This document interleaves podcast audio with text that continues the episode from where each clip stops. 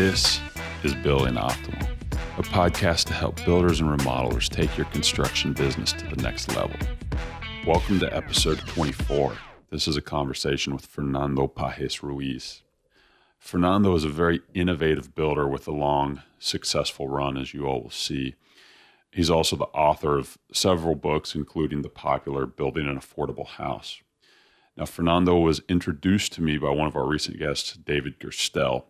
This has to be one of my favorite interviews I've done for several reasons.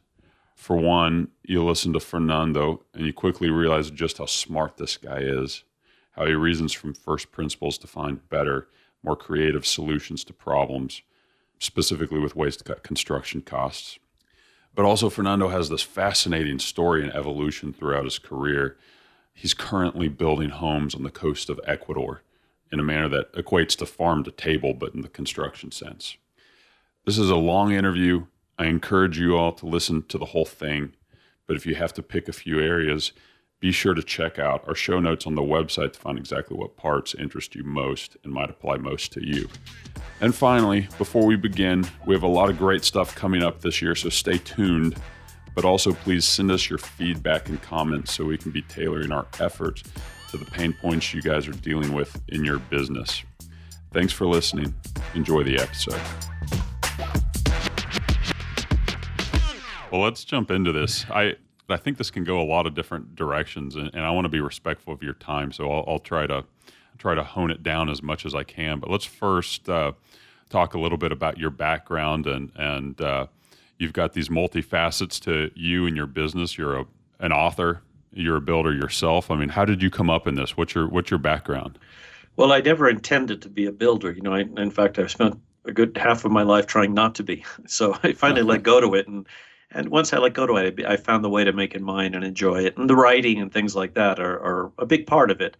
I found that if you do something superficially, especially something like building, where you have to deal with clients and you know and subcontractors and schedules and and things going wrong all the time and warranty claims and all of that, man, it can be overwhelming and exhausting, and you want to find a way out of it. I found the way to keep it um, alive for me and interesting is to get deeper and deeper into it uh, every year. This year, for example, 2008, well, last year, 2018 was what I called my year of codes, where I I got some gigs helping some manufacturers with code consulting on on uh, some products, and and I realized sitting around with these code experts that were you know citing codes and sections and such as if they were preachers citing scripture, and I felt totally out of my depth. Well, I decided I didn't like that feeling at all. I like to be expert at whatever I do. And so I began to study the codes and culminated my year on the 24th of December, Christmas Eve, getting my building inspection certification. I have no intention to go out and inspect buildings for a community, but I wanted the knowledge, you know. And so kind of done that throughout my life, found the way to get deeper and deeper into into the building business so that I knew it better and found it more interesting to keep it interesting for me more than anything, you know. So I, I didn't start wanting to be a builder. I, I wanted to be anything but a builder. I'd never dreamed I would be, but we were poor. I'm an immigrant. I was born in Argentina. My mom brought me uh, to the United States. We moved to New York. That's where immigrants used to go. Now they go to Florida and California, but used to be New York. And we, um, you know, my mom was a PhD, so I got a heck of a good education, but we had no money. We lived in uh, little studio apartments and uh, grew up in the rougher parts of town. Uh, and, you know, didn't really have a lot of money for vacations and things like that. And so I would spend my summers working. And I typically found work doing something like cleaning up after a painter or or I worked part of a summer with a, um, a plaster who would do like you know mostly patches but also plaster work on churches and things like that and i and i fell in love with the physical feeling of applying, you know, real hard plaster. I'm not talking about drywall to the wall. And it was just a terrific kinetic experience, just a physical experience of, of smoothing plaster. And, and I enjoyed it. With that little bit of skill that I, I got, I wanted to travel. And I found a great way to travel was to volunteer uh, doing something somewhere. And so I began to find opportunities to volunteer. Had I been a young person today, maybe I would have gone to you know, Habitat for Humanity or something like that to take my skills and, and volunteer and be in some exotic destination for a summer. Uh, but I uh, ended up volunteering, you know, building churches. I helped build a Tibetan monastery for some refugees and things like that. Always looking for the travel experience, never for the building experience. I just was getting it by default. I found myself in my 20s um, finally obtaining my career goal, which was to go to art school. And I was at California Institute of the Arts, Cal Arts, in Los Angeles studying fine arts. And I had these building skills. So, as a work study, I worked in the uh, theater shop and I began to do uh, sets, you know, theater sets uh, with Disney and in, you know, in Hollywood getting uh, side jobs with uh, my instructors that needed you know some shelves built and finally some remodels. And by the time i graduated i had uh, a totally useless degree in art and a very useful skill in construction. And i began to you know take jobs with contractors uh, building decks and additions and all kinds of things and still trying to uh, make my way as a performer and an artist. But you know i'd make 30 bucks in a day playing in an orchestra, or I'd make $150 a day on somebody's construction crew. As the kids came and the house and everything else, the construction took over. And I was very depressed. it was like a sign of my failure. You know, here I was a, a builder. And uh, that lasted inside myself. And yet I had very good opportunities. I, I ended up um, having a partner that was kind of a financial partner, and we began to make small developments because I was, uh, you know, didn't have that much money. This he was he was an investor and he was also an Argentine. He was you know he wasn't a billionaire. He was a millionaire. And so we bought land in in marginal areas in Los Angeles and developed there. I quickly caught on to something that my father, who who was an anthropologist, would have been very proud of, and that's that the folks I built for had very different architectural sensibilities and tastes than the type of construction that was going on in the tract housing nearby. So there was some, you know, giant developers out in Los Angeles, you know, KB Homes, American Homes, all kinds of, you know, 5,000 house subdivisions. And they built, you know, these typical houses with like the kitchen attached to the living room and open spaces and a lot of carpeting. And the folks we were building for were mostly Mexican immigrants. And uh, they would buy a house like that and remodel it they'd remodel it to make it their own. And they would remodel it for doing things like putting up walls in the kitchen because they didn't want an open kitchen to the living room. It wasn't attractive for them. So I would see that that they'd you know move into a house, one of the houses that maybe we built, and then they'd start remodeling it. And I got the idea, man, I know what they want because it was the same thing like my mom wanted. When we moved to New York, we had this apartment where the kitchen was open to the living room. And my mom, not knowing that this was the, you know, the latest style, thought our developer, our landlord, was so cheap that he didn't even build a wall separating the kitchen from the living room. So we put up a screen, one of those Japanese screens, to separate the kitchen from the living room. So I remembered all that, you know, because I had lived it. And I realized that, hey, I know a lot about building at this level and for these folks. So I began to uh, build the kind of houses they wanted to buy. And we were very successful with that. We were very successful all the way till we got to this enormous recession that came in, I think, 89, 90 in Los Angeles. It was similar to the one we just lived through in 2008, but it was local to uh, California. And by twists of fate and many, many uh, long stories, I ended up finding a, again, another financial uh, investor in Nebraska, of all places who wanted me to come out to Nebraska and help him uh, build some subdivisions. And I did. My wife at the time in tears that we were moving to Nebraska. I looked up Nebraska on the map because I wasn't quite clear where it was or what it was. And uh, anyway, ended up in Nebraska in about 1990. That's a bigger cultural divide than geographic, I think. Oh, it was a big cultural divide. I was born in Buenos Aires, you know, a city of about 20 million. I had lived in New York, and then I was in Los Angeles. And here I moved to Lincoln, Nebraska, city of, at the time, maybe 150 to 200,000. You know, that's a sizable city, but for me, it, I'd never lived in such a small town. It was frightening. You know, I, I noticed that people were, they'd walk in the restaurant and immediately start saying hello to everyone in the restaurant.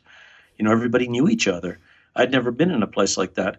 if I knew you, the chances of meeting you among the millions of people that I encountered in the you know during the course of my day was would be you know like winning the lottery.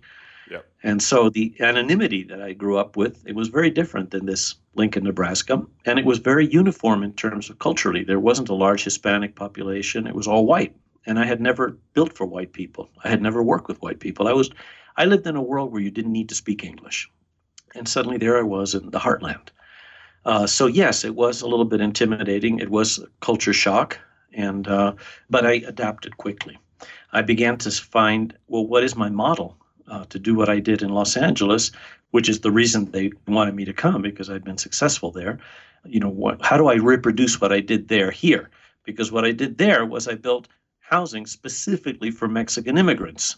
And I knew exactly what Mexican immigrants wanted, and I built houses for them, and they liked my houses because they didn't have to remodel them you know, and they whole families would buy down the block. I remember we had the Magana block.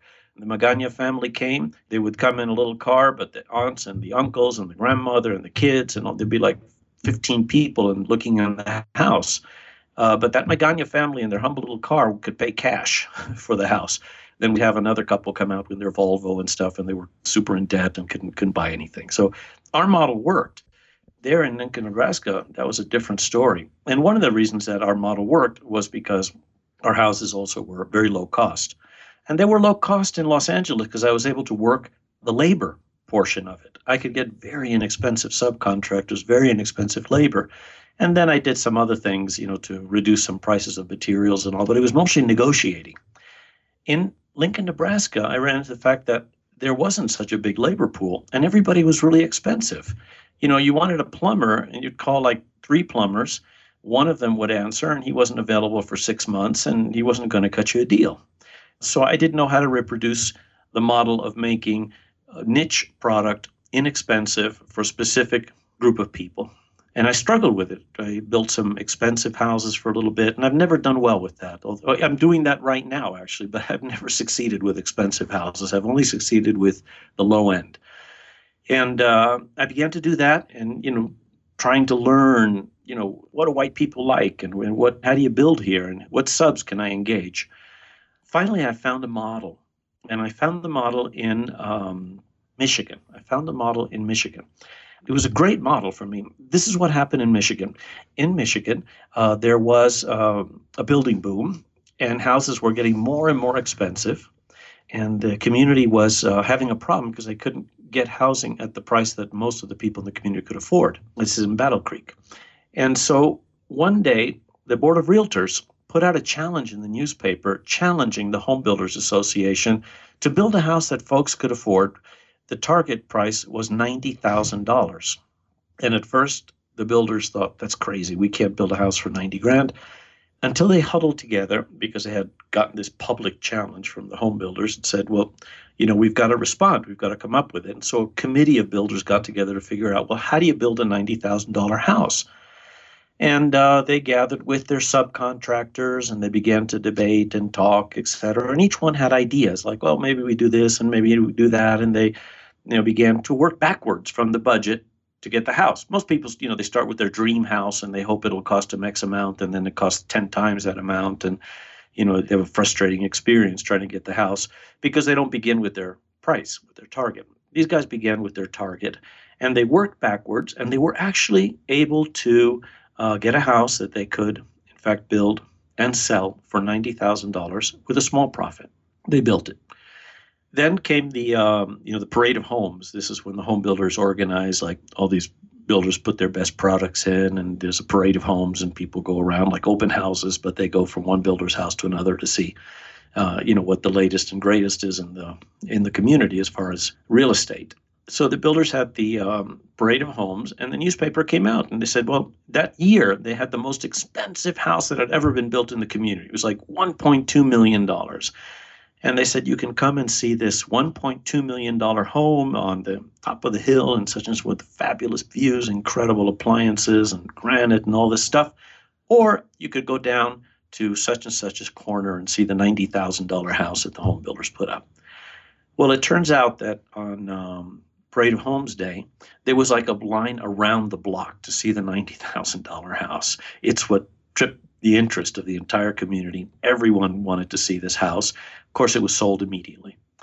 So, one of those builders, one of that group of builders, in fact, he was the guy that was sort of the organizer, thought, wow, that was pretty cool. If I could build $90,000 houses, I could sell them all day long. So he began to work, refine it a little bit more, and, and he went into business building these houses. So I went to see him. I read about this and I thought this is fantastic. I went to see him. He was really nice. I sat down, had lunch with the guy, and one thing I noticed was that his eyes were totally peaceful. He said, You know, since I've been doing this, I will build 10 $90,000 houses making about eight to $10,000 a piece, and I don't stress or anything, and, and it's easier for me than building two or three of the more expensive ones. So I took his plans and I took them back and I worked with my draftsmen and I got all of my subcontractors together and reproduced his method, which was instead of telling them, here, what's your best price? I said, this is how much money I got for the plumbing. What can you do? How can we make this work? And I convinced my subs. I had a steak lunch, uh, took them out to the steakhouse, invited everybody for steak, and had all the subs there. So let's figure out how we can do this house. And I wanted to do it in Lincoln, Nebraska for 70000 so that we can build a lot of them every year and have this kind of bread and butter income. And they, not all of them, some of them kind of didn't like that and went away. Others joined in. But gradually I had a team and we put together our house that eventually sold for 70 grand. And again, began to be successful with this.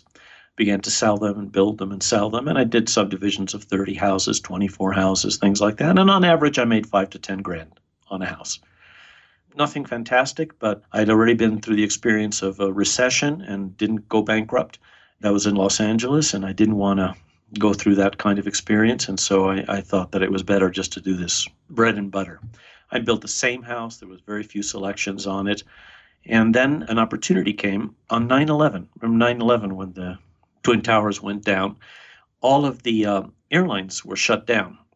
And I had started writing for Fine Home Building. But that's a very high-end magazine. They do this beautiful houses and stuff. And um, I had started writing for them, but always about other people's work and you know special things, uh, nothing of mine.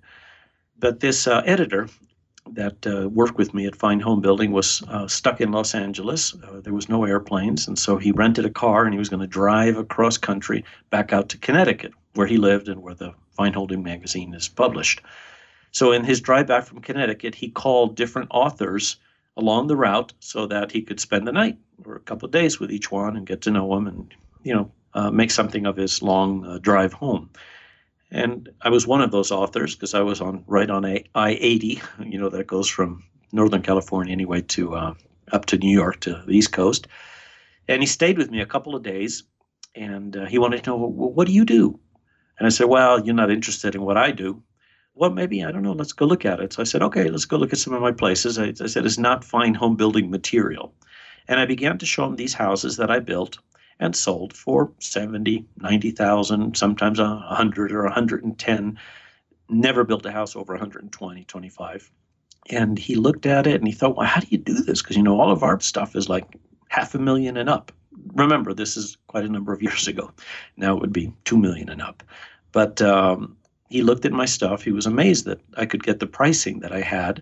And we talked, and I, I explained to him my system because I had a, by then a, a pretty good system for doing it. That wasn't just the blueprints. I said, you know, some guys steal my blueprints and think that with those blueprints they can reproduce what I do, and they can't because not all of it's in the blueprint. you know, a lot of it is in the organization and the purchasing and the negotiation with the subcontractors, and in many details that you know weren't incorporated into the blueprints but were handed out as eight and a half by 11 sheets with specifications and the kind of details were i had every single stud in the house counted and exactly where it belonged because I knew that the electrician needed a stud in a certain location, so he always found it there. And he could give me a better price because he had to put in a little bit of a markup with other builders in order to do some framing. The electrician had to do framing because the, the layouts weren't right for where he needed to put his, you know, his electrical boxes, for example. So I took that fudge factor out by, you know, designing a house exactly to the needs of each one of the subcontractors. And I worked together with the subcontractors to figure out what that was and how to make it happen. And, you know, what what inconveniences does the roofer have that make it more expensive to hire him and what how can I solve those problems so that he can give me a better price. So there were many many things not just in the blueprints but also in the logistics and also in the method, you know, in, in the um, management of the projects that allowed me to achieve the price point. And he was interested. He thought this was good information for the readers and he had me uh, pen an article about building an affordable house. So I said, okay, I'll, I'll do it. He had some trouble selling it to his team of, of editors, but they published the article. And the article turned out to be the second most popular article they had ever published. The gold medal winner was the first article that got Sarah Susanka going with the Not So Big House. And mine with the affordable house was the second most popular. They got the most number of letters and comments, and you know, and and I was answering questions and such. This had their book department call me and say, "Hey, we'd like you to do a book based on this article you did. And I thought, my God, what a great opportunity. I've always wanted to write a book. And yet, who wants a book about the houses I build in Lincoln, Nebraska? That's, that's a lot of book for on one builder's topic. So I took a different approach. I toured the entire country, all the major markets over the period of a year, and interviewed the most competitive builder in every market. And then took all that information and distilled it into Building an Affordable House, which was my first book. But that year long research gave me two things. It made me realize how interesting the building business was if you approached it like an anthropologist. You know, if you approach it like an artist, if you approached it in an intellectual way. And it made me really an expert on affordability. I began to consult for Habitat for Humanity and things like that. It kind of opened up a new uh, career for me, which was in, in article writing and presentations and things like that, that I found interesting and compelling. And so since then, I have sort of continued that line of trying to explore more and more deeply, you know, the building business. And it included things like what you alluded to. I spent five years building in South America, Mexico, Ecuador. Spent a lot of time on uh, on doing things like uh, you know the hurricane and floods and, and all that. I'm always responding. I'm always out there with FEMA and such, and uh, just trying to learn everything I can to keep it interesting and to be able to do good work. That's a uh, man. That's quite the journey, and and you've said something that well, you said a lot of things that that stuck out, and I want to go back and visit. One thing though that uh, when you first started talking, you you mentioned that like this last year you used um, a real in-depth study of the code to bridge your knowledge gap on that, and and that uh, it's a tough business, and your approach has been to equip yourself with knowledge and education to confront that. And uh, that particularly resonates with me. And, and I want to make the point to our listeners as well that I've had several motivations for uh, doing the same thing in my business. This podcast is is one of them. It's to try to advance our knowledge in the in the industry, but also for me personally. And it, it's I think a fantastic uh, strategy and tactic. It's been very rewarding for me to to take the all the risk and, and headaches that you have in the in this business and attack it with rather than avoiding it, attacking it with additional education and with head on trying to fortify your knowledge because when you do it all of a sudden a lot of those problems seem to kind of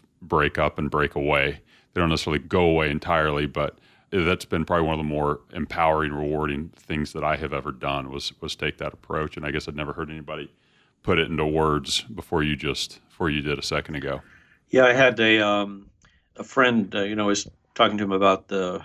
I, I, was proud when I got my when I got my certification as a building inspector. I was, I was proud of it, so I I sent it off to a few folks uh, by email, and one of them wrote back, "Well, to me, the building code is minimum, and you know, people should strive to do better than the building code, and blah blah blah. And the building code is all by consensus anyway, so it's it's always behind the latest science." And and I had to laugh because what I realized, first of all, I did not know the building code, and I had been in the business like 40 years, and I realized that most of my colleagues in the business do not know the building code folks that say things like that, it's just the minimum, it's nothing, etc., really don't know all that goes into it, into developing those codes.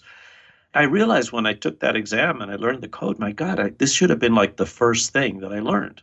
This should be the minimum requirement. I shouldn't have been allowed to paint a wall before I knew this stuff. I couldn't believe I'd spend my life, you know, without an in-depth knowledge of this. And I got to, um, first of all, not only studying the code and getting to the, the the code is much more arcane than it needs to be. You get the code book, one of the things you struggle with is figuring out where the heck the code addresses a particular issue. It's hard to find. You know, there's chapters and there's sort of it's sort of organized, but you know, you go to chapter seven that then refers you back to chapter three, and then you've got to go to a table that's in chapter four, and and it's you know getting to know your way around it is like getting to know your way around London. You know, London doesn't have like numbered streets or, or, alphabetical streets. It's just names of streets all over the place. So unless you were born there and have a map of the place and you know just memorized, you're totally lost. Code's a little bit like that. The organization is not intuitive. In fact, they sell an index. You can buy separately an index to the code to try and find things. So it's a little bit more arcane than it needs to be. I think it's not organized well. But learning the code, you know, things like, you know, there's rafter tables in the codes and things like that, right? But do you really know how to use them? I mean, could you really figure out, could you, the code is supposed to be prescriptive. You know, the residential code is prescriptive. It tells you how to do it. You really don't need a, an architect or an engineer because you can go to the code and it'll tell you how you're supposed to do it if you know how to read it. And most builders don't and most builders, and I'm not talking about necessarily a tradesman, because maybe a tradesman knows basically their own section of the code, but you as a general contractor, as a builder, need to know enough about all of it that you can walk on site and immediately know whether your your mason is adequately, uh, you know, putting a, a, wall ties to his for his bricks. You know, are they at the right, uh, you know, so many square feet, etc.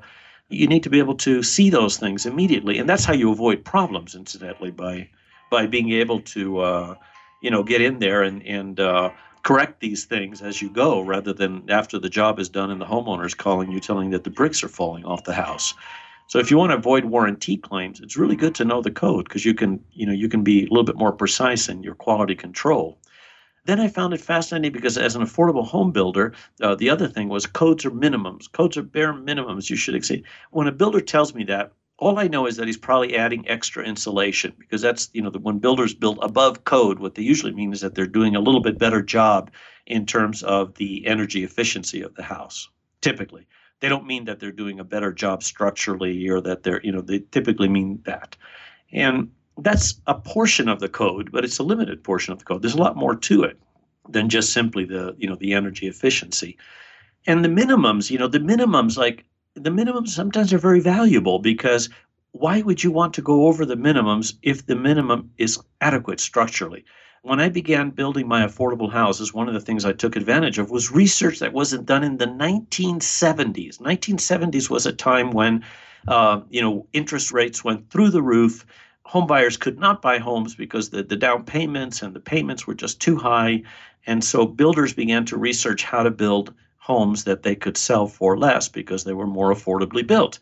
Well, one of the things that they discovered was 24 inch on center framing. It used to be called OVE, optimal value engineered framing, right? Now it's called advanced framing, which is a better, you know, better branding for it. But what was optimal value engineered framing? The 24 inch on center. It was framing designed to be less expensive because you used fewer studs. You use less material.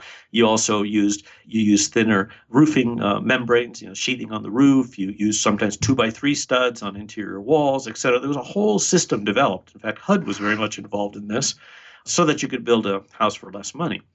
Years later, I remember in the year in the early 1990s, I was a, an expert witness on a on some kind of a construction defect litigation. I was expert witness. And the opposing attorney looked at me seriously and stared at me in the eye and said, Mr. Pages, do you consider yourself a green builder? And I looked back. I was horrified. I'd never been accused of such a thing. I wasn't really sure what he meant. But, you know, I paused a little bit and I said, I, I don't know, maybe. I didn't know it then. But my book, which for affordability promoted things like 24 inch on center framing, had become a very popular book in the green building movement. Why? What does the green builder want to do? The green builder wants to use material sparing techniques. Why would you use 30 studs when you could use 25? Five studs, five studs by every house built in the you know in, in the nation or how many thousands of trees and why would you you know so the idea was being excessive wasn't necessarily a virtue in fact sometimes doing the minimum was more, it was better. So 24 inch on center studs, you had more insulation. You had fewer uh, thermal breaks because you know the, the, studs are not particularly good insulation. So the more studs you have, the more thermal breaks you have. Now they're putting sheeting, foam sheeting on the outside to help with that. But so many things I found in the code, you know, were were good not only because they allowed me to do things less expensively, but also because they were material sparing techniques and that had sound engineering behind them. When I was doing the 24 inch on center studs, people were accusing me of abusing the code. Abusing. This is not using the code. This is abusing the code. You're, you know, you should be at 16. Then I got with a historical uh, engineer, a guy that knew the history of our wood construction uh, story, how why we build the way we do. And I asked him, well, where did the 16 on center come from? And I found out. It used to be that they would cut wood lath with a hatchet, with a hand axe, you know, with a hatchet. They would slice the wood lath off approximately 32 inch, you know, log. So they had a log about 32 inches high because that was about the distance a guy with a hatchet with one good blow could carve on a, a you know a thin piece of wood uh, slat, and he would be carving the wood slats off from this 32 inch log. And if they put the wood slats up and nailed them only at both ends, then it would you know the wood slat would uh, you know would bounce, and the, when they tried to apply plaster like for plaster and lath, this is back in England, they tried to apply plaster, it would bounce and the plaster would come flying off. And so they put an additional stud in between to stiffen the wood lath. Our 16 on center was just kind of the most efficient way of reinforcing wood lath. It had nothing to do with structure whatsoever. So that's why we built 16 on center. That's why we memorize, you know, 16, 32, 40, learn to count by 16, which is crazy and um, there's no structural reason for it whatsoever. So these are things lost in the in the uh, mists of time that we do as if a choreography on the job site and don't even know why we're doing it. And so I found it very valuable to read the codes and say, oh, you don't have to do that. You can do this. It saves you time. It saves you money. It saves building materials. You know, you can use, for example, um, fiberglass insulation as a fire block you know, in the stairways where and up around uh, soffits and such, where you need to put a, a draft stop or you need to put fire block along the stairways, you can use fiberglass insulation to do that. You know how much easier it is to staple fiberglass insulation than to be cutting blocks and everything and fitting them in and nailing them up in place. Why wouldn't you want to know that? You were already a expert though on on.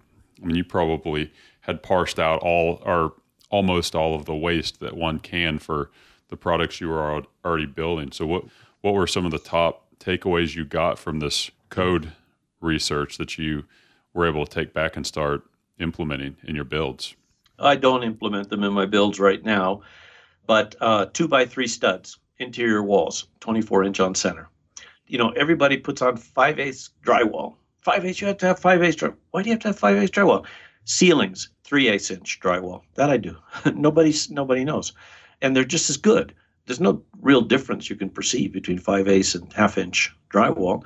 And nowadays, you know, most of the studs, it's not like in the old days where they were just actually milled studs and they would warp and all. And, and maybe you wanted something to kind of stiffen it up so you wouldn't see the, it wouldn't telegraph through the wall that one of your studs was a banana. But today, we use all finger joint studs and pretty straight lumber. And uh, I don't see any any point in it. Well, some of these things, joist spacing and such, you know, for floors and all if you can you switch the, the the material you're using and you can use wider joist spacing. You know all kinds of things like that that i, I didn't even know were still applicable that you could do. I, I don't know any builder that builds with two by threes but you can and it's a lot less expensive. Now why don't i do that?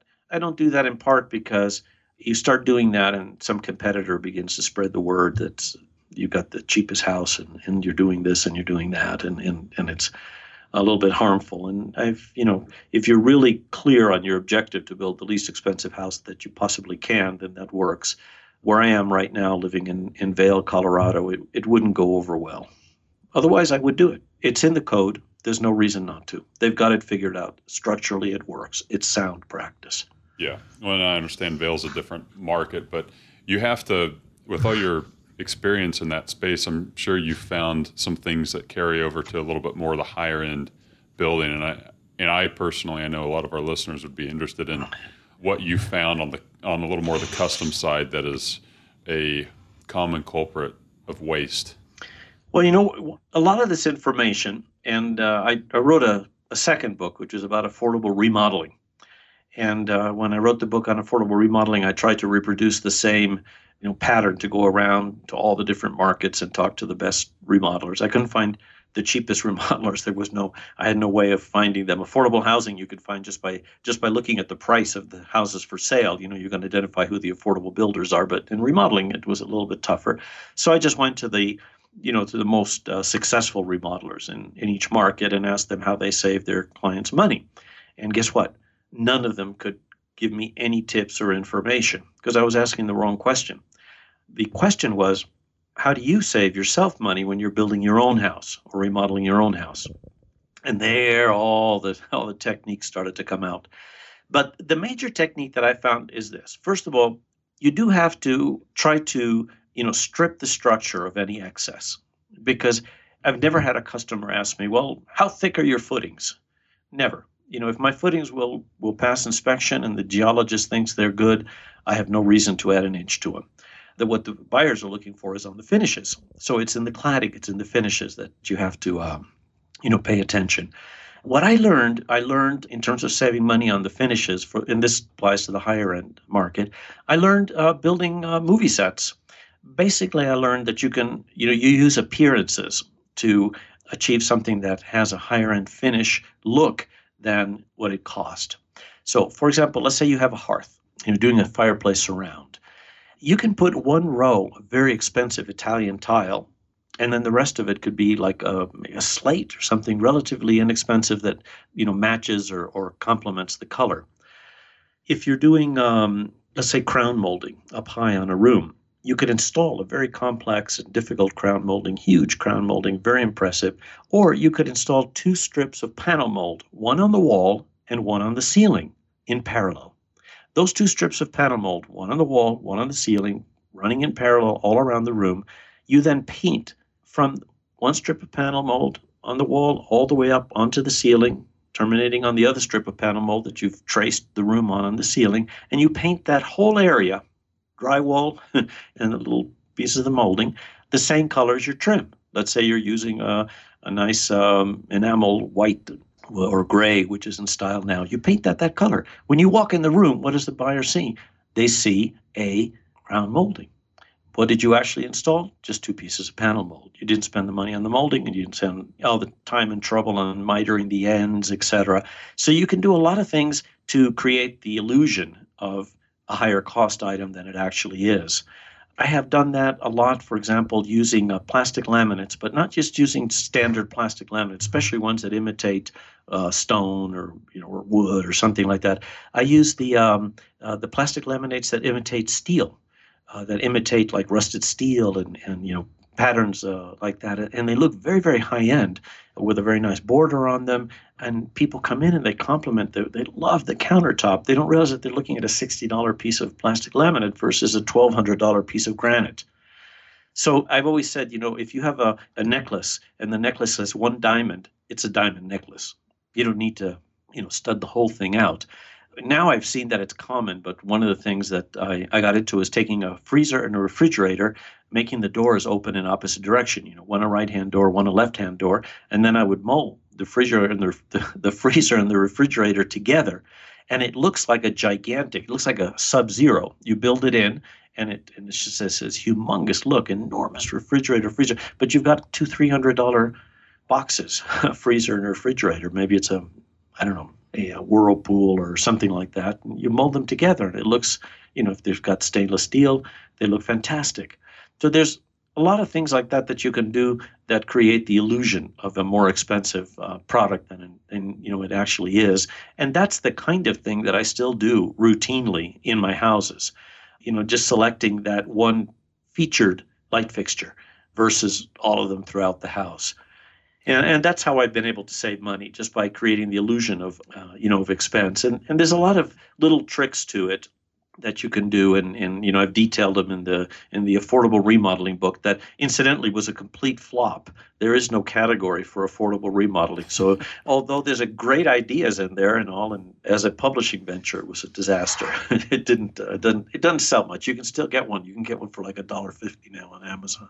You know the the irony to all that is that uh, everybody who comes in wanting to build a home, buy a home, or remodel theirs, they almost universally people have a larger wish list than budget to accomplish it. So everything that you're talking about is, you know, you, even for the higher end custom guys, and this is one thing I want to make sure that we get across in this in this interview is that there's stuff to be learned for even the guys on the high end because no matter where your client is, there's always a budget, and so finding ways to cut that waste is is going to help everybody, no matter what type of builder you are.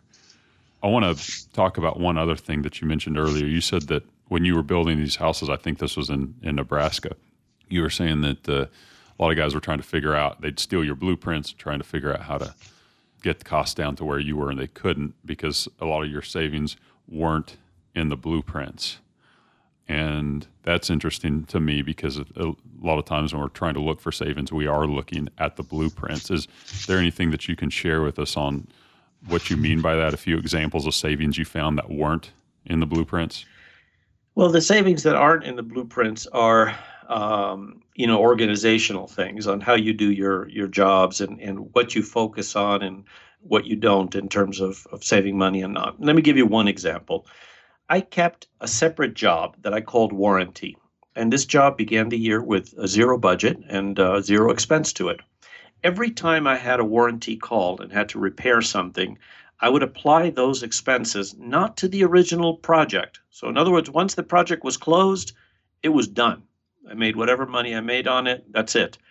There was this other job, this like horrible job that I had that would only lose money. I could never bill anybody for it and it was the warranty job.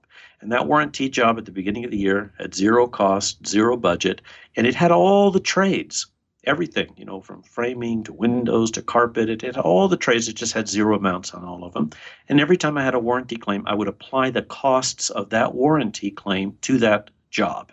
But I wouldn't apply it necessarily by trade in the sense, you know, that I wouldn't apply carpets to carpets and windows to windows, but by cause. So let's say I had a warranty claim. What was the warranty claim? Well, the warranty claim was that a pipe froze. I know you don't, well, maybe occasionally have that problem in, in Austin, but pipe froze. It burst, man, drywall damage. Uh, you know, you have to repair the pipe. The carpets were soaked. You have to replace the carpets, uh, paint the room. Huge mess. Had to buy a new dining room table because the legs were destroyed by the water. Now, what caused that that pipe break, that caused this tremendous amount of, uh, of damage. It was insulation. It was poorly insulated. The insulation was messed up on it. And so the insulation allowed, or maybe the weather uh, barrier wasn't good and it allowed wind to get in and somehow to freeze that pipe. And then the pipe broke and caused. So all of that expense, it didn't go under carpet and drywall. No, it went under one trade insulation. That's where it went. And then maybe another time there was another um, problem and it was a water usually they're water and that's the, always the problem is water. So there was another it was water but this time it was through a window and so that went all to window. At the end of each year not necessarily strictly at the end this is i'm speaking a little bit metaphorically uh, you know i would look at this all the time it would cause me great anxiety i'd wake up in the middle of the night thinking about this particular job warranty but periodically and certainly at year's end i would look at that to see well where what was my major expense because these expenses they were not in the blueprints of the jobs I'd done. You know, these were in how we built and who we hired and how good our quality control was.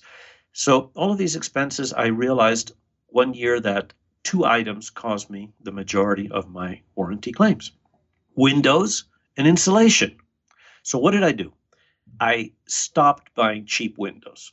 I went and found not the most expensive window in the world, but a very decent window with a very good warranty that a roughneck framer could install because I would I would put these windows in and they would leak and then they would tell me, well, no, because you know this was not exactly square and this and I said if a framer can't install it, then it's not it doesn't work for me because my framers are installing the windows. I don't have surgeons coming and putting these windows in, so they can't be that delicate that if you, you know, tweak it a little bit, the water comes in.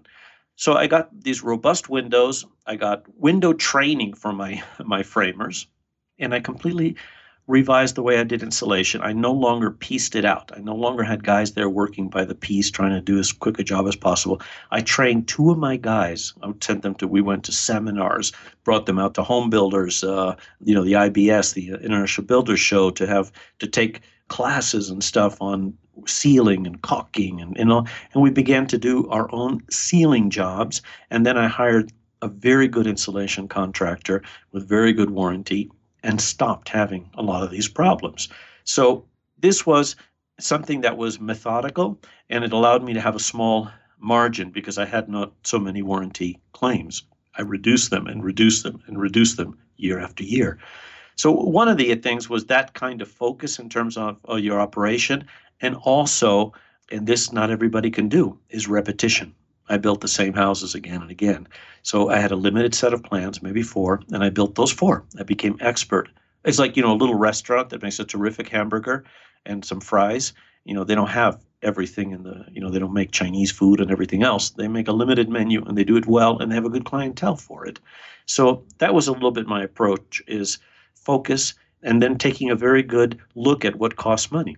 I found, for example, we spent a lot of time doing E. You know, the framing would go very, very quickly, and then we spent an incredible amount of time doing the the soffits. You know, the the, the soffits and all of that, and often had problems there. You know, the siding would blow off on the top. The something would happen to the fascia, etc., and it was difficult to get to. I found a way of having those prefabricated, and we would just install them versus build them. We'd build a lot of stuff on the ground, or I would have the wall panel shop floor panel. I was lucky enough to have an operation like this in, in Omaha, which was near me, and I could have them actually pre-built, and then we would put them up with our forklift and install them on the job, and saved an enormous amount of time. You know, we're talking about high end. I'm looking at. I, we should. I should have brought this up earlier in our conversation, but I have here in my hand right now. I'm looking at it. In my two hands, a set of plans. I won't name the the folks, but this is a couple that have bought a lot to build their dream house. They have had this house designed three times. They got a their house, their dream house designed. They thought they were going to be on budget. The architect told them it was on budget. They went out and bid it. It was like um, three hundred thousand dollars over their budget. Uh, so they had the house redesigned again. They went out and bid it, and this time it was four hundred thousand dollars over the budget. They did it again. Uh, they brought me the plans, and I'm looking through them now and a lot of what I do is look through the engineering where we are, you know, this frost. So I use shallow frost protected foundations. Nowadays, because of um, labor shortages and such, I use a lot of times the ICF block, which has come to, uh, you know, has improved a lot. If you read my book, I diss the ICF blocks. I say don't use them. They're a great product, but they're too expensive. Well, nowadays I'm using them because with the labor shortages, et cetera, they're a little bit. Uh, if you've got the right sub that knows how, and the improvements in the blocks themselves, they're they're more. You know, they hold together better. They hold their shape. And so, using a lot of items like that in the structural portions of it, in the foundation part of it, I'm using uh, modular units. You know, I built in a fabrication plant in in Nebraska. In Nebraska, in the fabrication plant, they're paying 17 bucks an hour to their laborers come out here to where I'm at in Vail, and you're going to pay a minimum of $60 an hour for your labor. Big difference. Again, I never used modulars because I could always build for less on site. But nowadays, I use modulars a lot and work a lot with the modular company in terms of, of design and, and minimizing costs where we don't need to spend the money and maximizing them where it makes a lot of impact. Speaking of modular, what are you seeing as the opportunity for technology in terms of enhancing affordable construction? What things are, are coming out or what things are you excited about? Well, the thing I'm most excited about as far as affordability, in part because it takes me back to my roots, is a project I'm doing with um, an architect by the name of Andres Duany. Andres Duany is a Cuban architect out of Miami, and he was a society architect doing like these expensive condominiums and homes and things like that but eventually he he had kind of this this idea that he was really attractive to him and he and found a developer that was willing to to try it out and this was the concept of designing a neighborhood on the pedestrian scale by that i mean you know old neighborhoods were designed uh, with people walking in mind so the blocks were short they often had you know cut throughs like little easements, kind of where, where a person could cut through the middle of the block. They had corner stores. It was designed in such a way that a family could get along without a car. And so he had the idea that this might be something that's attractive because people are constantly vacationing in those neighborhoods. You know, they live in a suburban area, they drive to work, they drive their kids to school, they drive to play dates, they drive to the gym, they drive here and there. And then when they go on vacation, they go like to this little town in Europe where they can walk around, or they go to lots of little towns in, in the U.S. where you know I don't know um, Savannah, where you can stay in the hotel and walk to the restaurants and the sites and the museums, and it's beautiful and the architectures. So he thought, you know, why don't we do that? Why don't we try that and see if it works? And he built this town called Seaside.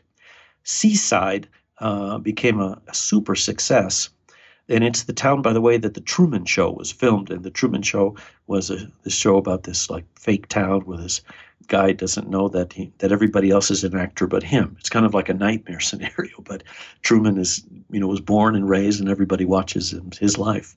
But the town, the ideal town, this perfect town, is Seaside that this guy designed. And from this town uh, and other architects that were suddenly interested in this kind of retro neighborhood design came what's been called the new urbanist movement. The new urbanist movement is, you know, why you have popping up all over the place these traditional neighborhoods now that look like old neighborhoods, that, but they're brand new. So he set all that in motion, but they, they're all very expensive. You know, they're all very high-end neighborhoods. And now, like in the 70s, uh, Andres suddenly thought, you know, I really want to hack the whole thing of affordable housing that's become more and more difficult. So he began to study affordable housing, and one of the models he went to was the HUD house.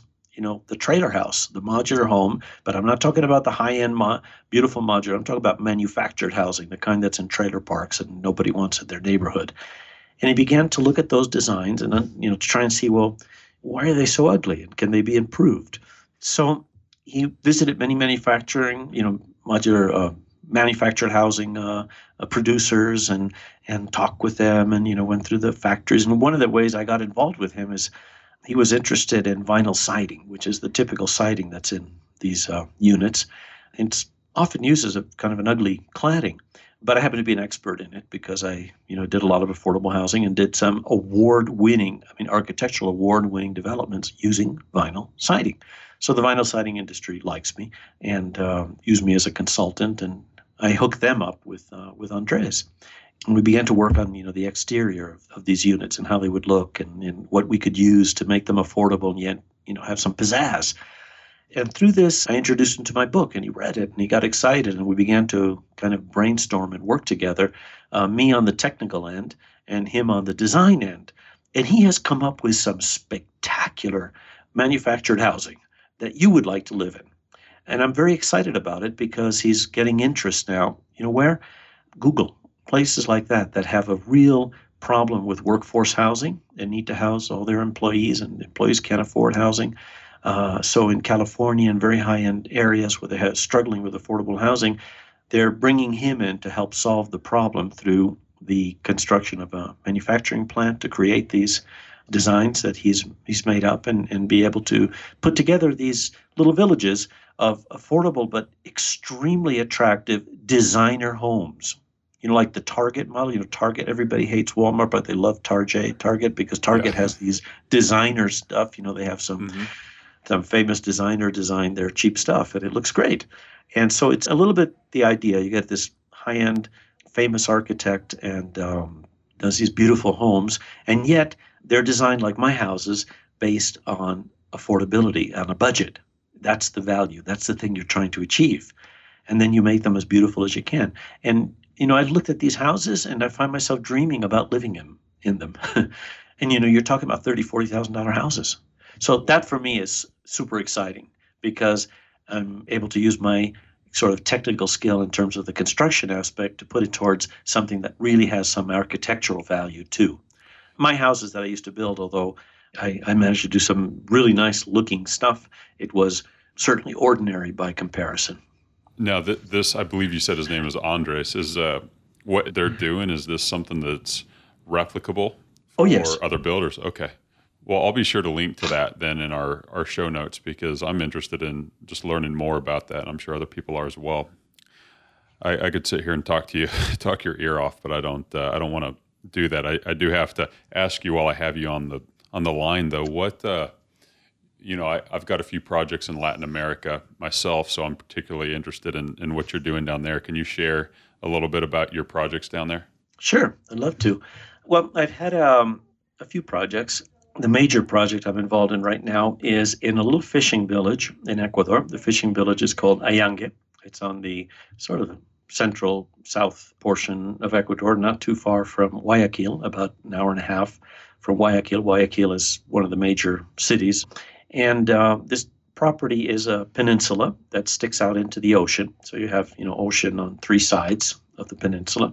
And we have 30 lots, something like that.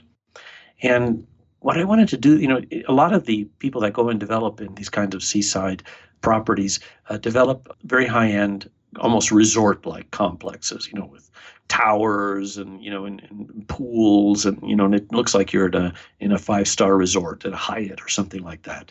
And first of all, didn't have the means uh, for that, and didn't really like the idea because I, I go on that property and it's a jungle before you bring your tractors and stuff in there and mow it down and start grading. It's a jungle, complete jungle. In fact, if you let it go through one rainy season and you're not controlling the growth of the plants, it's so fertile that it becomes a jungle again. We have uh, posts, uh, fence posts along the property line.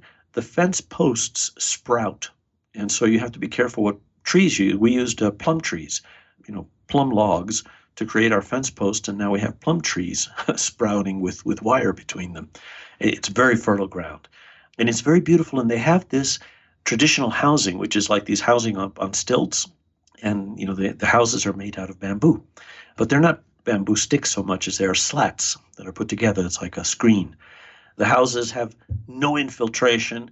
The breeze runs right through them, and there's no insulation or any of that. And and you're using, uh, you know, these materials straight off the land. And I got really interested in, in that. You know, well, how do these folks build? And, and I went to interview people and I asked them, well, why do you have your house on stilts when there's like no danger of flooding here at all? And I discovered that the raised house, although in some areas, like in rice paddies, you know, these houses are up on top of the rice paddies and the workers that work the rice paddies live on top of it. The rice paddies are a swamp. So they live up on this house on the rice paddy and they have these special tires on their tractors that can roll along on the swamp. And you know they they live up there and it makes sense that they're on stilts but then they reproduce that house somewhere else and they also put it up on stilts. And I, I wondered why. Well because for them that's like a basement. It's extra free square footage. You know you raise the house up and now you got a place to put your hammocks and store your old bicycles or motorcycles and the chickens can run around and all that. And and uh, it's just kind of this nice space. And then the houses are very very pleasant inside because the breeze runs through them. What do you want in a hot, humid climate?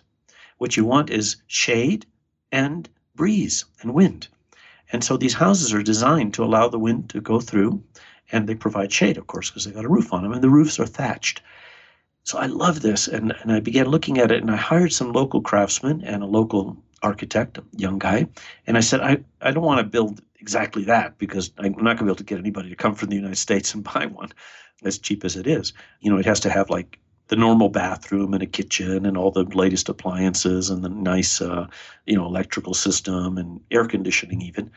But I wanted to look like, and I wanted to, you know, really get that that feel of the jungle hut. And so began to work with uh, local architects and built a beautiful model. It's my favorite thing I ever built. It's small. It's a tiny house. And the idea for it was we had this giant cistern in the middle of our property that looked ugly. This square of concrete looked terrible, but we needed the cistern to get water distribution to the other lots. And the cistern looked terrible. I measured that it was five meters by five meters, and I began thinking about the tiny house concept. Why don't I build a house on top of the cistern and just make it into a cottage that I can use while we're building? And then later on, it can be a community amenity, like something that could be rented out or whatever. And I began to reproduce the look and feel of these traditional homes with a modern bathroom and you know all the amenities you'd be very comfortable in it but it has this beautiful beautiful look it has a thatched roof and i got to get fully involved in each aspect of the construction so when we went to you know to get our, our roof our straw thatch for the roof i went into the jungle with the guys uh, to load the donkeys with the material that come down and, and then they're you know they go through this whole process uh, so they can be made uh, insect proof and you know they're long lasting um, it's made out of the same uh, material that the panama hats are made out of. It's that kind of straw that the panama hats are made out of. We cut the balusters for our porch and for our stairways and stuff from these shrubs that were growing on the property and the guys pieced together like it, it's almost like a, a, spider's web of these little branches and stuff that they put together and they glue. And it became just a beautiful experience of really really getting to know the people the land. You know I, i've never known lumber like i do now because i've been out there with a guide that shows me you know he cuts with his machete a little piece of the bark of the tree and gives it to me to taste and to feel and know what that tree is used for and I realized I felt like a short order cook. I'd been like making hamburgers all my life and never met a cow. I never knew anything about the animal that brought this meat to my table. And so this, I felt the same way. I was always dealt with two by fours and two by sixes and two by tens. And, you know, this was the first time I really saw trees and, you know, and cut them down to use on our property. We framed the cottage with mahogany, if you can believe it or not, because they told me the best wood to use insect resistant, it'll last forever, etc. We framed it with mahogany. And I used, I brought some framing anchors from here, like, you know, the A35s, the framing stuff, because I wanted them to, it's, you an earthquake country. And I wanted a little bit of, uh, use a little bit of the of the gringo structural strategy. We ran out of the A35s, and they said, "Well, you, you need we need like another 150 of these." And I said, "Well, I'm not going back to the U.S. for like another three months. You know, I can't. There's no Home Depot here to go buy them." And they said, no problem. And they brought him to a local, uh, I guess, tinsmith or something, and he made them.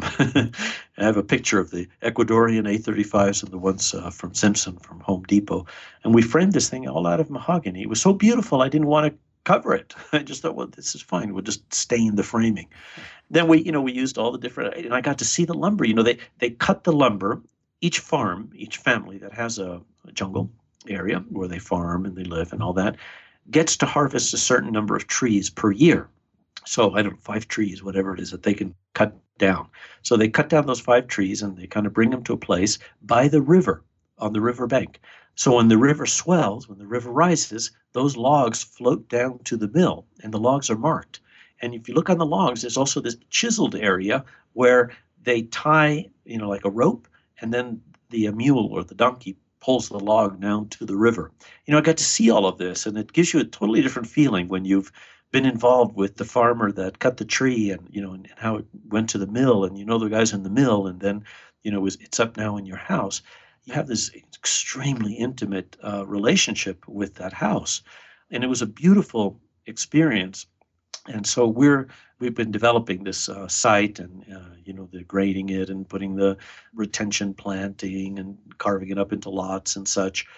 And there's this one little beautiful house that kind of sets the tone for the neighborhood. And then the neighborhood you know the people are mostly foreigners or very sophisticated um, local folk that have that sensibility to something that's ecological and that respects the building traditions of that area and reflects them. Of course we have nice windows and great appliances and the whole bit. It's not a jungle hut in reality.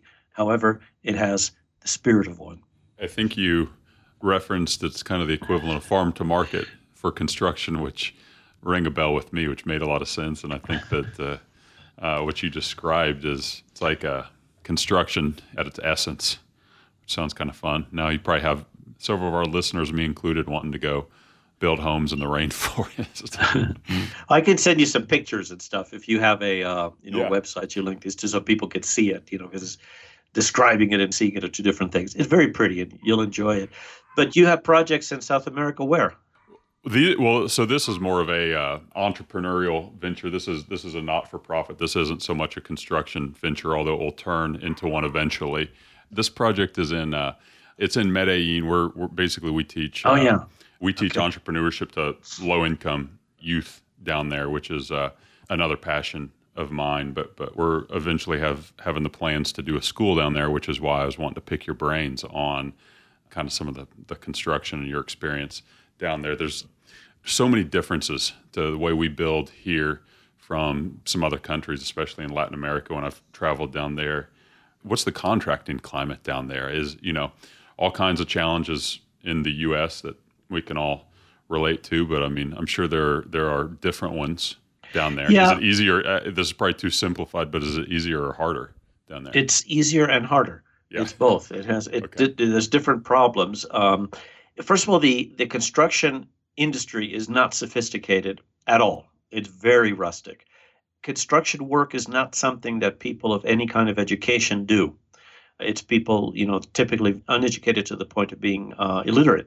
So it's rough, not in the sense of being um, criminal or mean or anything like that. I don't mean that rough, but rough in the terms in the sense of very unsophisticated. So you have craftsmen. You know, I would often warn people when they wanted to build their house uh, that uh, I was going to recommend some very good contractors to them, but that their expectations of quality and perfection, you know, had to be really attenuated because they were going to be frustrated. Uh, so, you know, you, you do lose a little bit of your your perfectionism building down there because uh, the things are a little bit less uh, perfect. but um, it's also very nice because it really is, like you said, you know, the, the farm to table, the forest to frame aspect of it. You really get to learn how folks resolve problems and such without using products, but using ingenuity. And in that sense, you learn a lot. That you know, you watch the fishermen, and all they have is a string and, and a hook, and the hook is made out of a paperclip, and yet they catch tuna. it's that same kind of thing. You see these structures go up, and sometimes you know they're ten stories high, and how's the concrete getting up there? In a bucket with Yeah. a pulley. and and how's it being mixed? Well, you know, in one of those little donuts, like you know, you put the sand and then you put the cement and you you knead the sand into it and you go to and so these very simple construction methods, and yet and they have some gorgeous buildings and, and beautiful finishes. The tile work is spectacular. It looks so rough, the building. You go, oh my God, that looks terrible. And then you drive by a month later and it's finished and it looks gorgeous because the tile work is something they do exceptionally well. You know, they, they really know how to work with masonry and stone and things like that. So what we have here in carpentry skills, they have in working with concrete, with stone, with things like that. That that, that are the typical materials throughout most of the world. Actually, you know, very few countries actually build primarily with wood. The challenges um, have been a little bit the lack of sophistication. So you don't have in the in the mechanical, plumbing, and electrical trades. I mean, my electrician was was bending conduit by heating it up with burning newspaper, and and you know there, was no consistency in the colors of the wiring because you know if you go to the to the supply house and they only have green wire or they only have blue wire today that's all that's all they got so you can't like run you know you color coded uh, you don't know if black means hot or neutral or what it means because it, it's not color coordinated so they put like a special notch. Each electrician has his code for you know notching or twisting or doing something to the wire so he can keep track of it.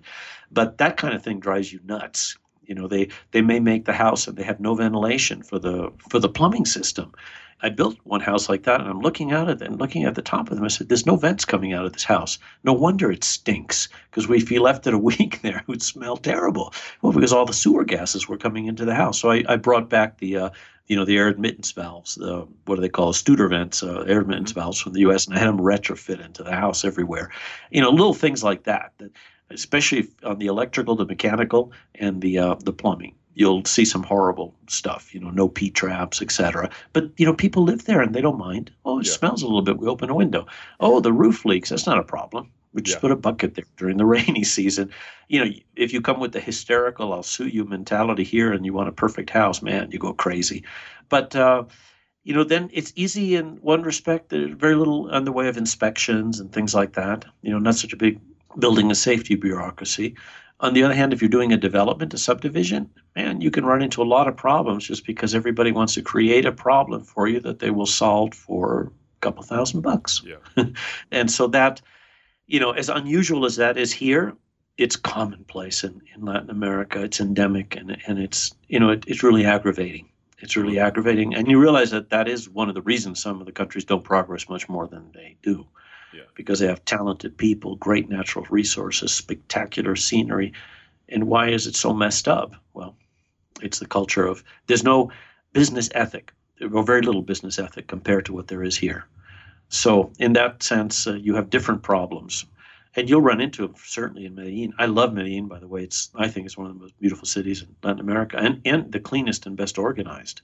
Yeah, well, and, and for us, which ties into what we're looking for, it's just uh, wildly innovative. You know, it went from one of the most dangerous cities in the world, the most dangerous city in the world back in the Escobar days, to now it was uh, WHO or UN or one of those organizations ranked it as one of the most innovative cities in the world in the last few years. Some of the stuff they've done to fight poverty there. Um, yes. But yeah, I'm, w- I'm with you. It's a beautiful city and uh, and great people, which is why we're wanting to go and, and do our part down there.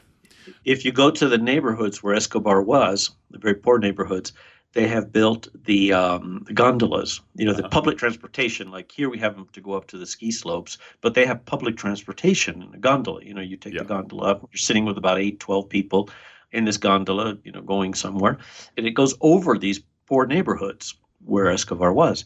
And the folks, knowing that there are people looking down at their houses from on top, have like decked out and painted and decorated yeah. their roofs and their patios and also you look down and there's like this uh, you know this this show off of uh, it's fun you know it's they're like you said it's a very innovative population yeah well and that's part of uh, where we're going is right there where the metro cable goes those are some of the poorest parts of medellin like you, yes. you referenced so we we are going into some of those areas we've got some good partnerships but yeah they've done the the metro cable they did the uh, uh, they're building libraries up in some of these really really bad areas and, and now have evidence backed uh, data saying that that's making a major impact in those areas and changing literacy rates and all that kind of stuff. So they've got some really cool initiatives that they've done there.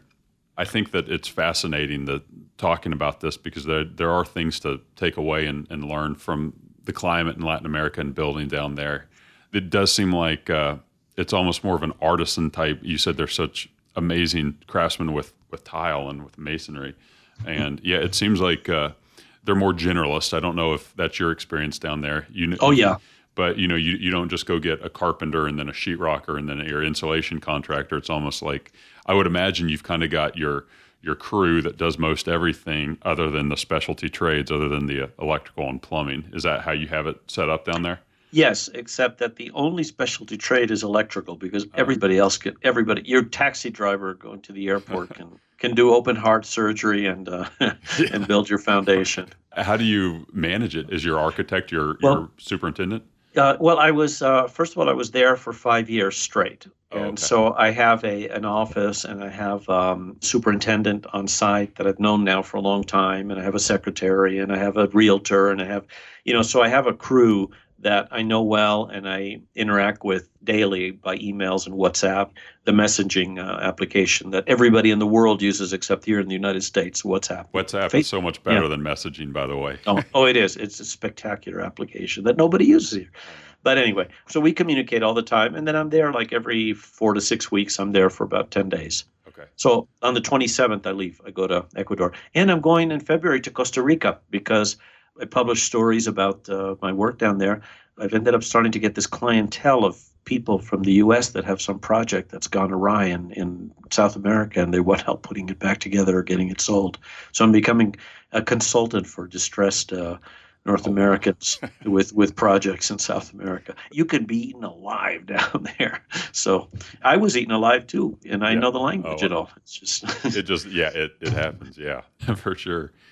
Um, do you have, by the way, a uh, website like uh, or a website in English for for this community that you're doing down there? Are you marketing it to expats? Yes, yeah, I do. I have a, I have a website where you can kind of see the land and the plans and stuff like that. Sure. What is that website? I want to I want to get it on the audio and then also get it in the show notes. Uh, sure, I'll send it to you. It's Hampton Lands, plural. You know, Hampton yep. Land, but HamptonLands.com. Great. And and on that note, your website is buildingaffordable.com. Yes, I have a website, buildingaffordable.com, and I have a Facebook under my name, uh, Fernando. I think it's also Building Affordable, the, the Facebook page. Okay. And on the Facebook page, I put articles and stuff like that. Okay, great. And your your books are available on Amazon. Are they also available through your website?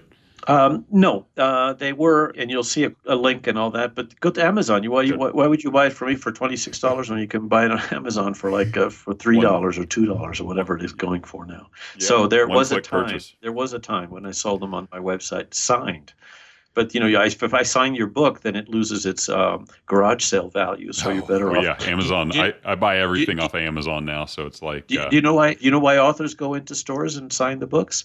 Because that? the stores buy the books, but then they're able to return the excess, the ones that didn't sell after a period of time. But if you, as an author, go into you know Barnes and Noble and say, "Oh, I'm a an author and you've got my books on the shelf and would you like them signed you know they put a little sticker signed by author you sign all five, ten books, they can never return them. Ah, so you graffiti your own your own yes. Work. So I so if you see a signed copy of my book somewhere, you know why. Yeah. well, there's an insider secret. All right, Fernando. Well, this has been just an incredibly informative, illustrative interview. I'm particularly interested in all these topics and can't tell you how much I appreciate you taking the time to visit with me. Sure, I enjoyed it too. There are topics that are fun to talk about.